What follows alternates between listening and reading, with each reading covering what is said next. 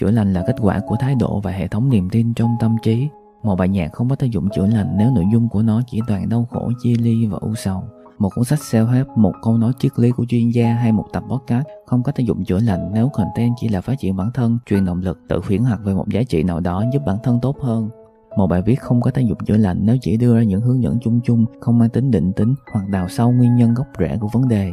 Toxic Healing mang đến nhiều góc nhìn khác nhau về việc chữa lành, hy vọng có thể giúp bạn tìm lại con người bên trong mình. Bởi vì vạn vật đều thay đổi trừ sự thay đổi. Podcast này không giúp bạn chữa lành, podcast này chỉ giúp bạn tự chữa lành cho chính mình. Các bạn đang nghe Toxic Healing chữa lành độc hại một series mới trên Ghi Đông Radio chính thức phát hành vào ngày 5 tháng 8 năm 2023 trên các nền tảng như Spotify, Apple Podcast, Zing MP3.